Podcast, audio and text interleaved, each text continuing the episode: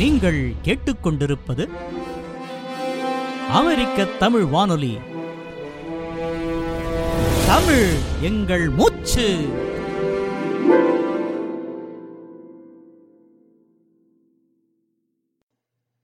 விருதுகளை விரும்பாத விந்தை மனிதர் ஜார்ஜ் பெர்னாட்ஷா அயர்லாந்தை அயர்லாந்தைச் சேர்ந்த புகழ்பெற்ற நாடக ஆசிரியரான ஜார்ஜ் பெர்னாட்ஷா அதன் தலைநகரான டப்ளின் எனும் பெருநகரில் ஆயிரத்தி எண்ணூற்று ஐம்பத்தி ஆறாம் ஆண்டு ஜூலை மாதம் இருபத்தி ஆறாம் தேதி பிறந்தவர்.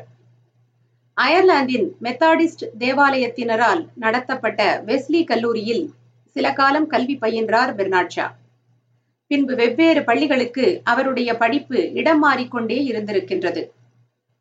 பள்ளி கல்வியில் கசப்பான அனுபவங்கள் ஏதேனும் அவருக்கு ஏற்பட்டனவோ என்னவோ கல்விக்கூடங்கள் மீதும் ஆசிரியர்கள் மீதும் அவர் கொண்டிருந்த வெறுப்பு கடைசி வரை அவரை விட்டு அகலவில்லை. கல்விக்கூடங்கள் சிறைச்சாலைகளாகவும் ஆசிரியர்கள் அதன் காவலாளிகளாகவும் திகழ்ந்து பிள்ளைகளால் பெற்றோருக்கு ஏற்படும் தொல்லைகளை தடுத்து அப்பிள்ளைகளை கண்காணித்து வருகின்றனர் என்று பள்ளிக்கல்வியை அவர் விமர்சித்தார். அப்போதைய கல்வி திட்டங்களின் மீதும் கடுமையான அதிருப்தி கொண்டிருந்த அவர் அவை மாணவர்களின் சிந்திக்கும் திறனை சுய அறிவை மழுங்க வைப்பதை தவிர வேறொன்றையும் செய்யவில்லை என்றும் குற்றஞ்சாட்டியுள்ளார் பத்தொன்பதாம் நூற்றாண்டில் அயர்லாந்து கல்வி முறையை பற்றி பெர்னாட்ஷா கூறிய கருத்துக்கள் அனைத்தும் இன்றைய நம் கல்வி முறைக்கும் பொருந்துவனவாகவே உள்ளன என்றே கூற வேண்டும். இளமை முதலே புத்தகங்கள் படிப்பதில் மிகுந்த ஆர்வம் கொண்டிருந்த ஷா தன்னுடைய பத்து வயதிலேயே பைபிள் தொடங்கி ஷேக்ஸ்பியரின் நாடகங்கள் வரை அனைத்தையும் படித்து முடித்திருந்தார் என்று கூறப்படுகின்றது. அயர்லாந்தில் வசித்து வந்த அவர் தம்முடைய இருபதாவது வயதில் துடிப்புள்ள இளைஞராய் இங்கிலாந்துக்கு குடிபெயர்ந்தார். எழுதுவதில் அவருக்கு இருந்த ஈடுபாட்டின் காரணமாக கதை கட்டுரை என்று நிறைய எழுதி பத்திரிகைகளுக்கு அனுப்பத் தொடங்கினார். ஆரம்பத்தில் அவருடைய எழுத்துக்களை பிரசுரிக்காது பத்திரிகைகள் திருப்பி அனுப்பிய போதிலும் அதற்காக சோர்ந்து விடாது. தம் எழுத்துக்களின் மேல் அசையாத நம்பிக்கை கொண்டவராய் தொடர்ந்து எழுதி அனுப்பிக் கொண்டே இருந்தார். அவரது விடாமுயற்சி வீண் போகவில்லை. ஒரு கட்டத்தில் பத்திரிகைகள் அவர் எழுத்தை உச்சி மீது வைத்து கொண்டாடத் தொடங்கின. அவர் எதை எழுதி அனுப்பினாலும் மறுப்பின்றி பிரசுரித்தன. அக்காலகட்டத்தில் நிறைய நாடகங்களை எழுதினார் பெர்னாட்ஷா அவருடைய நாடகங்கள் ஆயிரத்து எண்ணூற்று தொண்ணூறாம் ஆண்டு முதல் அரங்கேற்றம் காணத் தொடங்கின. பத்து ஆண்டுகளுக்குள் புகழ்பெற்ற நாடக ஆசிரியராக அவர் வளர்ச்சி அடைந்திருந்தார். அறுபதுக்கும் மேற்பட்ட நாடகங்களை அவர் எழுதியுள்ளார் என்பது குறிப்பிடத்தக்கது. அதிகார வர்க்கத்தை எதிர்த்து உழைக்கும் வர்க்கத்துக்கு ஆதரவாகவே அவருடைய ஆக்கங்கள் அமைந்திருந்தன. சொல்ல வந்த கருத்துக்களை ஆழமாகவும் அழகாகவும் சொல்வதில் வல்லவரான அவர் தம் எழுத்துக்களில் எள்ளல் சுவையை துள்ளி விளையாடச் செய்வதில் கைதேர்ந்தவர். அதுவே அவருடைய தனித்தன்மை வாய்ந்த திறனாக இன்று வரை போற்றப்படுகின்றது. நாடகம் கதை கட்டுரை கடிதம் விமர்சனம் என எழுத்து துறையின் அனைத்து வகைமைகளிலும் கோலோச்சிய பெர்னாட்ஷா குறும்பு கொப்பளிக்க பேசும் நாவன்மையும் பெற்றவர். அதற்கு சான்றாக ஒரு நிகழ்வு. ஒரு முறை அவர் அமெரிக்கா சென்றிருந்த போது அங்கே மக்களவை கூட்டத்தில் பேசுவதற்கு அழைக்கப்பட்டிருந்தார். அவையில் பேசத் தொடங்கியவர் எடுத்த எடுப்பிலேயே இங்குள்ளவர்களில் பாதி பேர் முட்டாள்கள் என்று ஒரு போடு போட்டிருக்கின்றார். அதனை கேட்டு கடும் கோபம் கொண்ட மக்களவை உறுப்பினர்கள் பெர்னாட்ஷா தம் கருத்தை திரும்பப் பெற வேண்டும் என்று கூச்சலிட்டிருக்கின்றனர். அந்த கலேபரத்தை கண்டு சற்றும் கலங்காத அவர் புன்னகைத்தபடி சரி இங்கிருப்பவர்களில் பாதி பேர் புத்திசாலிகள் என்று சற்றும் தாமதியாமல் மாற்றிச் சொல்ல உறுப்பினர்கள் வாயடைத்து போய் ஒன்றும் பேசாமல் அமர்ந்தனராம். இதைத்தான் மாற்றி யோசிப்பது என்கிறார்களோ? தம் வாழ்நாளில் மொத்தம் இரண்டு லட்சத்து ஐம்பதாயிரம் கடிதங்களை அவர் எழுதியிருக்கின்றார் என்ற செய்தி நம்மை வியப்பில் ஆழ்த்துவதாய் உள்ளது. உலக மக்களை ஆச்சரியத்தில் மூழ்கடிக்கும் பண்பொன்றும் பெர்னாட்ஷாவிடம் இருந்தது. அதுதான் விருதுகள் பட்டங்கள் எதற்கும் ஆசைப்படாத அவருடைய விந்தை குணம். ஆம் நோபல் பரிசே தம்மை தேடி வந்த போதும் அதனை வேண்டாம் என மறுத்தவர் பெர்னாட்ஷா என்றால் நம்ப முடிகின்றதா? ஆனால் அதுதான் உண்மை. அந்த அதிசய நிகழ்வு நடைபெற்ற ஆண்டு ஆயிரத்து தொள்ளாயிரத்து இருபத்தி ஐந்து.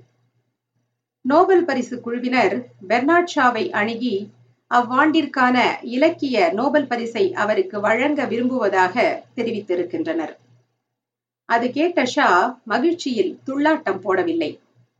மாறாக இவ்வாண்டிற்கான நோபல் பரிசு எனக்கா? எதற்கு?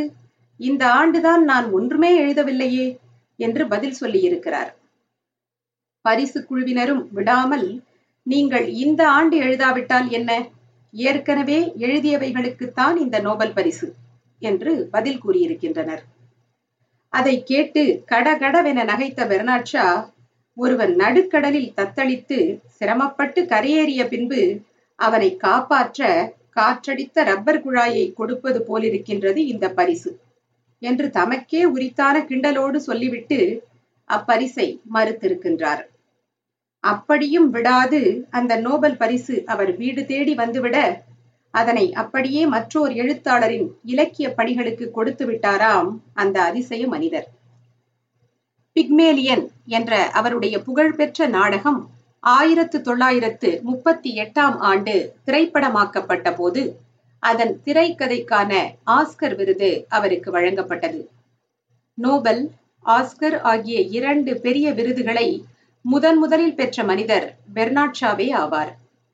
விருதுகளை வெறுத்த அவரை விருதுகள் வெறுக்கவில்லை. விலகிச் சென்றால் விரும்பி வரும் என்பது ஷாவின் விஷயத்தில் உண்மையானது. புரட்சிகரமான கருத்துக்களை துணிச்சலுடன் வெளியிட்டு வந்த பெர்னாட் ஷா இல்லறம் குறித்த தம் கருத்துக்களையும் ஒளிவு மறைவின்றி உலகிற்கு விளம்பியவர். மனையறம் மாட்சியோடு திகழ மனைவிக்கு கணவன்மார்கள் மதிப்பும் மரியாதையும் தர வேண்டும்.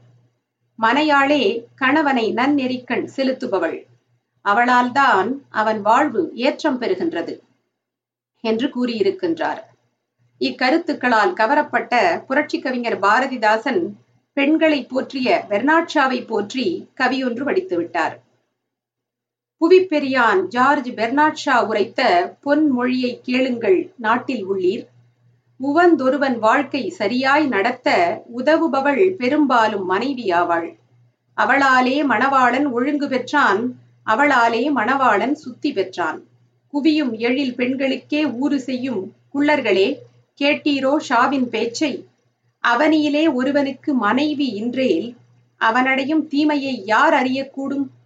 கவலையுற ஆடவர்கள் நாளும் செய்யும் கணக்கற்ற ஊழல்களையெல்லாம் அந்த நவையற்ற பெண்களன்றோ விளக்குகின்றார். நானிலத்தில் மாறுதட்டும் ஆடவர்கள் சுவை வாழ்வில் கடைத்தேறத்தக்கதான சூட்சுமமும் பெண்களிடம் அமைந்ததன்றோ. கல்வி இல்லை உரிமையில்லை பெண்களுக்கு கடைத்தேற வழியின்றி விழிக்கின்றார்கள். புல்லென்றே நினைக்கின்றீர் மனைவிமாரை புருஷர்களின் உபயோகம் பெரிதென்கின்றீர். வல்லவன் பேரறிஞன் ஷா வார்த்தை கேட்டீர் மனோபாவம் இனியேனும் திருந்த வேண்டும். இல்லையெனில் எது செய்யலாம்? பெண் ஆண் என்ற இரண்டு உருளையால் நடக்கும் இன்ப வாழ்க்கை என்பதே அக்கவிதை. ஷேக்ஸ்பியருக்கு அடுத்தபடியாக ஆங்கில இலக்கிய உலகம் கண்டெடுத்த மிகச்சிறந்த நாடக ஆசிரியர் Bernard Shaw the devil's disciple the apple cart the doctor's dilemma போன்றவை அவருடைய புகழ்பெற்ற நாடகங்களில் சில. இனி பெர்னாட் ஷாவின் சிந்தனை செறிவு மிக்க பொன்மொழிகள் சிலவற்றை காண்போம். இவ்வுலகத்திலிருந்து தாம் பெற்றதை விட அதிகமாக யார் இந்த உலகிற்கு திருப்பிக் கொடுக்கின்றார்களோ அவர்களே பண்புள்ள மனிதர்கள் ஆவர். எதுவுமே செய்யாமல் வீணாகும் வாழ்க்கையை விட எதையாவது செய்யும் போது ஏற்படும் தவறுகள் பயனுள்ளதும் கண்ணியமானதும் ஆகும். மகிழ்ச்சி என்ற உணர்ச்சி இல்லாவிட்டால் வாழ்க்கை சுமக்க முடியாத பெரிய சுமையாகிவிடும். ஒரு மனிதன் புலியை கொன்றால் அது வீரம் அதுவே ஒரு புலி மனிதனை கொன்றால் அது கொடூரம். புரட்சிகள் என்றுமே கொடுங்கோன்மை எனும் சுமையை சமுதாயத்திலிருந்து அகற்றிவிடவில்லை. மாறாக அவை அச்சுமையை ஒரு தோளில் இருந்து இன்னொரு தோளுக்கு இடமாற்றும் வேலையையே செய்திருக்கின்றன. மனிதன் துன்பமாக இருப்பதற்கு தான் மகிழ்ச்சியாக இருக்கிறோமா இல்லையா என்று ஆராய்ச்சி செய்வதற்கு அவனுக்கு கிடைக்கும் ஓய்வே காரணம்.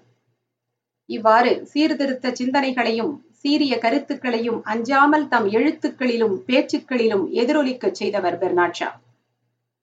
விருதுகளையும் கௌரவங்களையும் எதிர்பாராத அரிய மனம் நகைச்சுவை உணர்வு மது புகை முதலிய தீய பழக்கங்கள் அற்ற எளிய வாழ்வு ஆகியவற்றை கை கொண்டிருந்ததன் பயனாய் நீண்ட காலம் நல்ல உடல் நலத்தோடும் மன வளத்தோடும் வாழ்ந்த பெர்னாட்ஷா ஆயிரத்து தொள்ளாயிரத்து ஐம்பதாம் ஆண்டு நவம்பர் இரண்டாம் நாள் தன்னுடைய தொன்னூற்று நான்காம் அகவையில் முதுமை காரணமாக இயற்கை எய்தினார் நண்பர்களே அறிவுலக மேதையாய் திகழ்ந்த ஜார்ஜ் பெர்னாட்ஷாவின் ஆக்கங்களையும் புரட்சி கருத்துக்களையும் நாமும் ஊக்கத்தோடு கற்போம். அறிவை விரிவு செய்வோம்.